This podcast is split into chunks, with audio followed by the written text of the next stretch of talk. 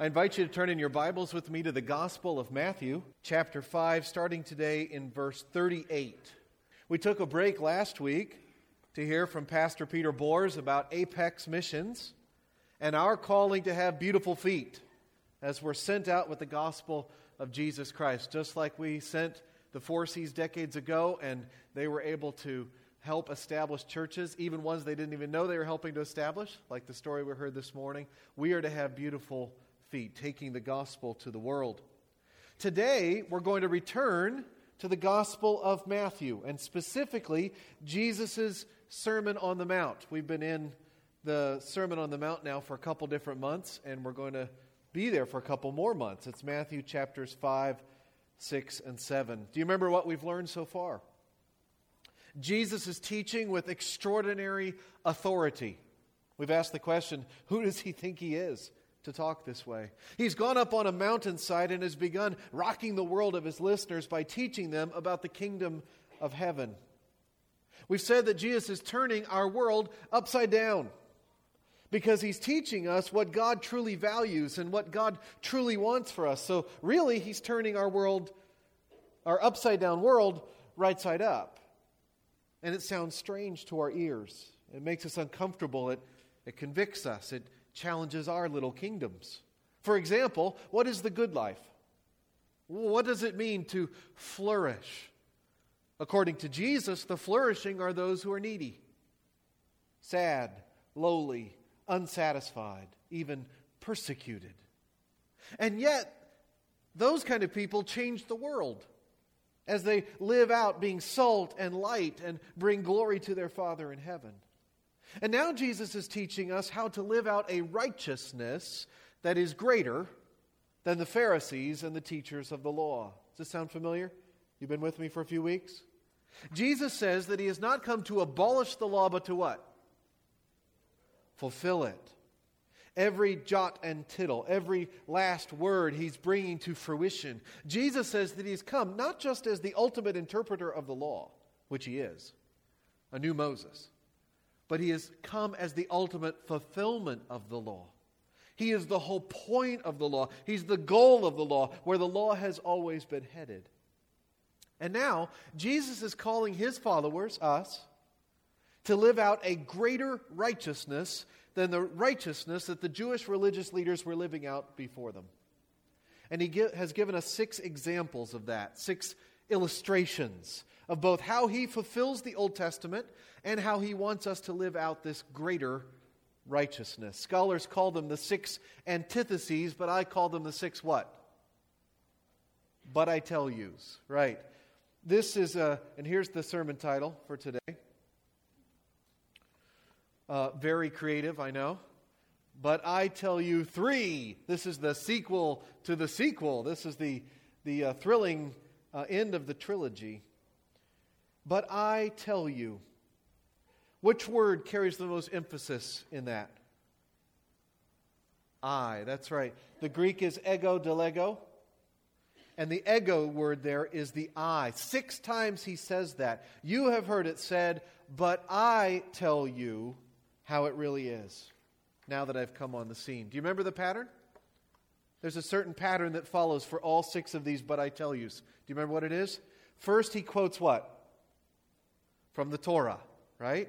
First, he quotes the Torah. Then, secondly, he gives the authoritative explanation of that quotation with all of its messianic meaning. And in that interpretation, he explodes the myths about the popular interpretations that these people have always heard and believed. What they've been taught, often erroneously, by the Pharisees and others. Jesus corrects those and sets everything straight, and really, he's picking a fight with the Pharisees over each one. And then, third and lastly, Jesus gives a practical application of this teaching to daily life, which is really an antidote to whatever problem he's addressing. So, one, two, three. We've seen that pattern again and again in the But I Tell Yous. He quotes the law, he gives the messianic meaning, and he gives a practical application to daily life. What it looks like to live out this greater righteousness in real life. And he, and he always does it with a twist, doesn't he? Jesus is a master teacher, and he's always keeping you on your toes. In fact, he wants you to be a little off balance as he sends you in a new direction. and he drives at our hearts. Right? Have we seen that every single week as we've been going through the Sermon on the Mount? Jesus turns us right side up by changing us from the inside out, and so that our insides and our outsides match. Because the Pharisees didn't. They had some of the outside in place, but they were missing the inside, which is the greater point. Well, today we're going to finish this section of Jesus' sermon. We're going to look at the last two of the but I tell yous, and they are very closely connected to one another. So far, Jesus has told us to repent of our sinful anger as quick as we can, to resolve our conflicts as quick as we can, to do whatever it takes to defeat sexual sin, to stay faithful to our spouses if we have them, and to keep all of our promises. You can see how focused he is on our relationships. Just because he's looking at the heart doesn't mean that it, it, stays in the heart. The way Jesus wants our hearts to be will inevitably affect our relationships with others, including with our enemies, our opponents, our adversaries, the people who are against us. That's where Jesus goes with today's teachings. Let me read them to you, and then we'll pray and try to discern together what this means for us today. Matthew chapter 5, verses, it should say 38, sorry through 48. You have heard that it was said, eye for eye and tooth for tooth. But I tell you, do not resist an evil person. If someone strikes you on the right cheek, turn to him the other also. And if someone wants to sue you and take your tunic, let him have your cloak as well. If someone forces you to go one mile, go with him two miles. Give to the one who asks you, and do not turn away from the one who wants to borrow from you. You have heard that it was said, Love your neighbor and hate your enemy. But I tell you, love your enemies and pray for those who persecute you, that you may be sons of your Father in heaven. He causes the sun to rise on the evil and the good, and sends rain on the righteous and the unrighteous. If you love those who love you, what reward will you get? Are not even the tax collectors doing that?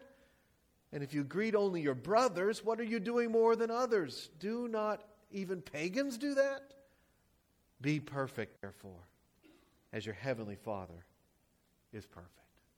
Would you pray with me? It all comes down to that last sentence, doesn't it, Lord? You want us to be perfect. You want us to be whole the same on the inside as the outside, and all of that holy, just like our Heavenly Father is. I pray that you would use this message, this sermon, as we look into your word to perfect us, to point us in this direction. You're the master teacher, Lord. We sit at your feet and we want to hear. Lord, this is high octane stuff. I am neither worthy nor able to communicate it as it should be communicated. So please, Lord, work around me. Work through me if you can, but work around me if you must to speak this word to our hearts today because we need it. This is bread for us, this is food. Feed us, Lord. We pray in the name of Jesus, our teacher, our Lord, our Savior. Amen. So, is it just me, or did Jesus turn it all up another notch? In these last two, but I tell yous, I think Jesus cranks it up to 11. This is how Jesus wants us to be. When we hear this, we hear the word of the Lord. This is our King talking to us. You'll notice that these last two, but I tell yous, follow the same pattern, the one, two, three we just talked about. Let's look at the first one. Verse 38 has part one. You have heard that it was said, eye for eye and tooth for tooth. Where's that from? Is that, is that in the Bible? Yes, it is. It's actually taught in at least three books in the first five books of the Bible, the Torah. Exodus 21 24, Leviticus 24 19 and 20, and Deuteronomy 19 21. Eye for eye, tooth for tooth. Now, the big words for that are the lex talionis. There's your Latin le- lecture for today. Lex talionis, which means the law of retaliation. And a form of the lex talionis appears in other ancient law codes, like the Code of Hammurabi. Do you remember that from your uh, Western Civ class or your, your history class? The Code of Hammurabi. In that law code, it only applied to social equals, those in the same class of society. But in Moses' law, it applies to everybody an eye for an eye and a tooth for a tooth. Is that a good thing or a bad thing? It's a very good thing. It was God's law. It communicated justice commensurate with the offense, and no more. This kind of law presented a line drawn in the sand that prohibited escalation and blood feuds. You know, if someone from my family knocked out your teeth, you didn't get to grab your family and come and knock out all the teeth in our family, which we then have to answer with breaking all of your kneecaps, which you then answered with, you get the idea, right? This law was good. It was supposed to be administered by the judges of Israel. The punishment fits the crime, and no more. And it wasn't something personally administered, it was administered by the judges of Israel. This was not for establishing a personal vendetta and carried out with a vengeance. That's how we tend to think of it, right? Eye for an eye and a tooth for a tooth. Why do we think that? Because that's what they started doing with it. That's how they were using it. They had used these words to justify vindictiveness. Come on, let's get your eye. Let's get let's pay him back. Let's get that tooth. Let's get what's coming to you. And it was all perfectly legal. Except that it wasn't perfect. And it really wasn't legal. It wasn't what the law was ever intending to do with that. Do you see how the Pharisees thought that the law was easy here to follow? Okay, do not murder. Check. Do not commit adultery. That's a little bit harder, but sure, check. And then take what's coming to you. If someone takes something from you, demand that they lose the same thing. Boy, this righteousness is easy. Was that what God's law was driving at? Not according to the Messiah. Look at verse 39. But I tell you, do not resist an evil person. The Messiah, the whole point of the law, has arrived. He's come on the scene, and he says to not retaliate to not resist, to not fight them and get yours back. Here's point number one of three this morning give to your takers. Give to your takers. That's a surprise, isn't it? We don't hear that message very often in our culture. You know that there are, in this life, there are givers and there are takers, right? Which ones are we supposed to be? Givers, right? And Jesus says we're supposed to be givers even to the takers. Does that sound wrong to you? That's because we're upside down. And it's also because it's not the whole picture. I don't think that Jesus means that we ought to neglect seeking justice. We're t- called to love justice and seek justice. I don't think he's saying that there's never a time to resist someone who is evil. Jesus resists evil people himself. Remember when he picked up that whip and went through the temple? Turning over tables? Paul resisted Peter. Same word for resisted.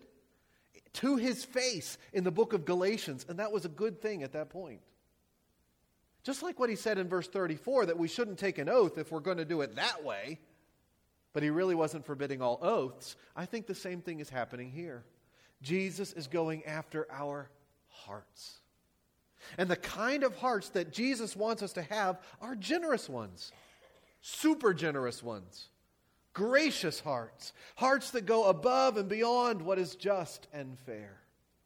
Give to your takers. Our impulse, even when we're wronged, should be generosity. That's the greater righteousness. It's more than just don't retaliate against them, it's seek their good. See, the Pharisees thought, do good to those who do good to you and return evil for evil. eye for an eye. But Jesus said, No, no, no, no. Return good for evil. That's how we're going to do it in my kingdom. Does that challenge your kingdom? I know it challenges mine. And then he gives four illustrations. This is that third part where he gives practical application. Jesus gives them four illustrations of this principle of super generosity. I don't know how literally we're supposed to take them, but we're all supposed to take them very seriously. Look at verse 39. If someone strikes you on the right cheek, turn to him the other also. Now, this is not a fight, it's an insult. It's probably a superior giving a subordinate a backhanded cuff. Right hand to right cheek. Probably legal, but very shaming to the person who receives it. Now, if somebody did that to you, how would you feel like responding? I saw a cartoon yesterday on Facebook when I was writing the sermon. I was like, thank you, Lord. Cartoon said it had a teacher asking the students, if you have 10 cookies and someone takes away half of them, what will they have? And the answer was, a broken hand. That's what we feel like doing. Well, what does Jesus say? Smile. Show him the other cheek. He probably won't know what to do with it. Be the bigger person. Don't descend to their level. Do you see how this takes a strong person to do it? Strong on the inside to do this? This isn't saying to be a doormat and just put your head down and let people abuse you. This isn't saying that at all. This is saying that where you could retaliate in kind, you go out of your way to be generous. You don't get even, you be a blessing. Verse 40. Jesus says that if someone wants to sue you and take your tunic, let him have your cloak as well. Okay, you owe him money. And he wants to take the clothes off your back. Go ahead, give him all your clothes. That's what he says. I don't think he's being literal here. He's not saying run around naked. He's using hyperbole and humor, but he's really serious in his point. Go beyond what you have to do. Yeah. So this guy is a taker. So what? Go ahead and give it to him. Verse 41 If someone forces you to go one mile, go with them two miles. I almost hear Jesus saying it like in that tone of voice Go with them two miles. Now, who could conscript you to do that? A Roman soldier could, right? The uh, occupying force. They could commandeer a Jew to be a pack mule for a mile. Jesus says, So you owed him a mile, give him two. That'll teach him. Don't stand on your rights. Don't be spiteful and bitter, but be helpful. I think Paul is building on this in Romans 12 when he says, Overcome evil with good. Right? He's got his message. Be large hearted, not stingy. Verse 42 Give to the one who asks you, give to the taker. And do not turn away from the one who wants to borrow from you. Well, uh, even if they don't deserve it, sure, go ahead, do it. Even if you don't think you'll get it back, can you afford it? Yeah, go ahead. Even if they're your enemy and they're asking you for money, why not? Don't be always asking, What's in it for me? What do I get out of this transaction? Just be generous. Now I can hear you thinking right now. I mean, like the whole room. I can I see you looking at me and I can hear the like the smoke's coming out of your ears. I know this raises all kinds of questions. I didn't finish the sermon until 11:30 last night because I was asking those questions myself all day long. Christians have debated how this plays out in personal ethics for 2,000 years. Some have taken Jesus' words very literally, and that has borne some really good fruit. Have you ever have you heard some of the stories about people doing this sort of thing and the amazing effect it had on the people that were trying to take from them? Amazing stories. It's also created some difficult situations. I don't think that we're supposed to use these as a new law to follow as if we give just one more cheek and then insult back. Or one set of clothes and then say no more? Or one more mile but never two more miles? Or always give to something, always give something to a taker? These aren't absolutes, they're a direction. He's pushing you off balance and pushing you in a new direction. He is aiming at your heart. And instead of having hearts that are bitter and angry and vengeful and bent on getting our vindication, Jesus wants us to have super generous hearts that go above and beyond what is necessary. Why? Because that's the kind of heart he has, right? So I don't think he's saying that we can't take evasive or defensive action. He isn't calling anyone to submit to physical abuse. He isn't saying that we don't get the authorities involved if there's a threat or a crime. He isn't saying that we don't exercise discernment in whom we would give gifts and loans to. Jesus doesn't just do what everybody asks. Watch Jesus go through the Gospels. They're asking him for lots of things, and he says, no, no. Some of them he says yes to, others he says no to. He knows how to say no. And Paul told the church to not just give money to people who weren't willing to work, right? Jesus isn't saying any of that. Now listen, but don't use those qualifications I just gave you to get out of obeying Jesus.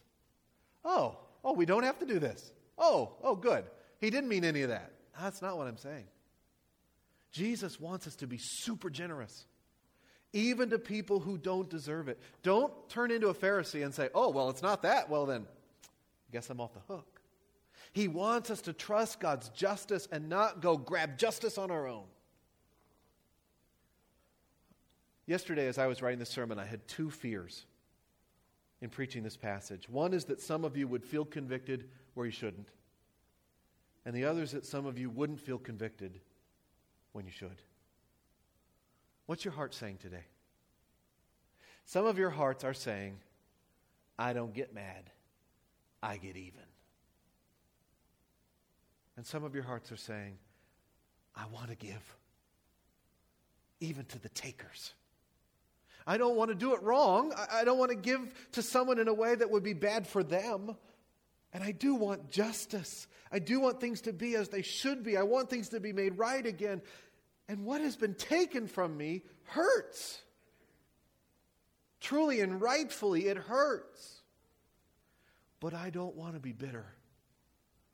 I want to be bigger. And I want to be gracious because that's how Jesus is. And I want to love my enemy. Verse 43 Last but I tell you, you have heard that it was said, Love your neighbor and hate your enemy. Where is that in the Bible? Well, love your neighbor is Leviticus 19:18, but where does it say hate your enemy? Where is that command? Anybody know? It ain't in there. It's natural. Feels good. It feels right. And there's probably even a proper way to do it if you look at your imprecatory Psalms. But it's no command in the Bible. They had added this one. Love your neighbor only, they assumed. And what did the Pharisees say? Oh, easy. Check. Boy, this righteousness is easy. We got that down. We love our Israelite neighbors. We love our neighborhood. We love our families. We are so friendly. But those Romans, now, of course, they didn't really love their neighbors, did they? Who is my neighbor? They're going to ask. Try to limit it away so that it's just the people they want to love. I mean, how far do I have to take this? What does Jesus say? It's our hide the word, right? Verse 44. But I tell you, love your enemies and pray for those who persecute you that you may be sons of your Father in heaven. He causes his sun to rise on the evil and the good and sends rain on the righteous and the unrighteous. Here's point number two of three this morning love your haters. Love your haters. The Messiah, who is the point of the law, comes on the scene and he says, But I tell you, love your enemies. It's not good enough to just coexist. It's certainly not good enough to just hate those who hate you. You and I are called to love them, to love those who hate us. Friends, I think that's the hardest thing Jesus asks us to do as his followers, ethically. I think he saved the hardest one for last. We are called to love our enemies, to love our opponents, to love our adversaries, to love those who are out to get us.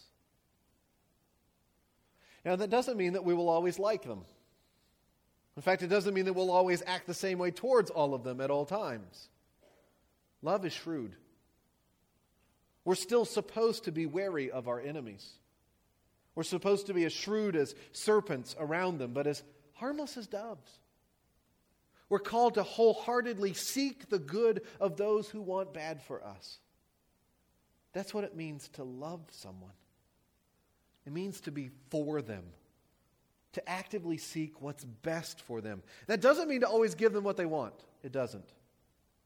But it does mean to always seek what's best for them, to do 1 Corinthians 13 to them, even if they're doing the opposite of 1 Corinthians 13 to you. But I tell you, love your enemies and pray for those who persecute you. That's really, really hard. But look at what it does. Verse 45 so that you may be sons of your Father in heaven. It doesn't make you a child of, of God to do it, but it shows that you are because you bear the family resemblance and you grow up into it as you grow into loving your enemies. This is how God treats his enemies. Right? Verse 45 He causes the sun, his son, to rise on the evil and the good and sends rain on the righteous and the unrighteous. I love it that it says his son, don't you? The sun belongs to God. You look out there and you see that great big ball of flaming gases in the sky, keeps us warm. That belongs to God. And in this time period, in this age, while He's being patient with us, God causes that sun to shine on the evil as well as the good. Same thing with the life giving rain. We call that common grace. God is loving in many ways, even to those who are not his children. He shows us the way every single day. When that sun comes up, it should remind us that he's loving on his enemies, and so should we. He wants more out of us. Verse 46 If you love those who love you, what reward will you get? Are not even the tax collectors doing that? The extortionists? The ones who work for Rome and then shake you down for even more, they love those who love them. I'm not sure who loves a tax collector. At least their moms, right? Right? They love their mom. And if you greet only your brothers, what are you doing more than others? Do not even pagans do that? Do you see where he's going? This is the greater righteousness. He's telling the Pharisees that their righteousness is at the same level as the most notorious sinners in the town. Good job. Way to go there, Pharisees. You love your families. Well, so do the tax collectors. You love the people who love you. Good job. So do the pagans. That's not righteousness, not like what I want from my people. Jesus is calling his followers to love more, to love deeper, to love those who hate them. And not just in words, but in actions, like prayer and greetings and a whole host of other things. How you doing at this one? When I say enemy, who comes to mind? And are you loving them? Let me apply this to politics today. Some of you think that President Trump is an enemy. He is against you, and you are against him. I've read your social media. Others of you think that the Democrats are your enemies. The word liberal is a bad word to you. You're against them and they're against you. I've read your social media. And both kinds of you are in our congregation, and I'm glad. I love that the Church of Jesus Christ can transcend human politics. Today, I'm not going to argue with either of you about who is the, the true enemy, if either. And I'm not going to try to get either of you to politically support the other. I'm just going to ask you this Are you praying for your enemy? whomever you consider them to be. They might hate you, but we Christians do not have the option of hating back. We are called to love our haters. And that goes way beyond politics, it goes into every area of life. Who are your enemies? And are you praying for them? Because we're supposed to be the image of our loving Heavenly Father. Verse 48 Be perfect, therefore, as your Heavenly Father is perfect. And that really is the punchline of all of these. All six of the but I tell yous have been leading up to verse 48. The Lord has set the standard for us, and it is perfection. Be perfect like your Father. Now, that's a play on the phrase from Leviticus Be holy, for I, the Lord, your Lord, am holy. But here Jesus uses the word perfect, which means whole or complete. He's driving at that inside out thing again. Jesus wants us to be the same on the inside as the outside, not like the Pharisees, loving on the inside, pure on the inside, faithful on the inside, generous on the inside, gracious on the inside, so much that it spills out to out onto the outside and to all of our relationships, even with our enemies. How do we do that? By looking at the Father, our heavenly Father. What a phrase, heavenly Father. And by looking at Jesus himself. Because he lived all of this out perfectly.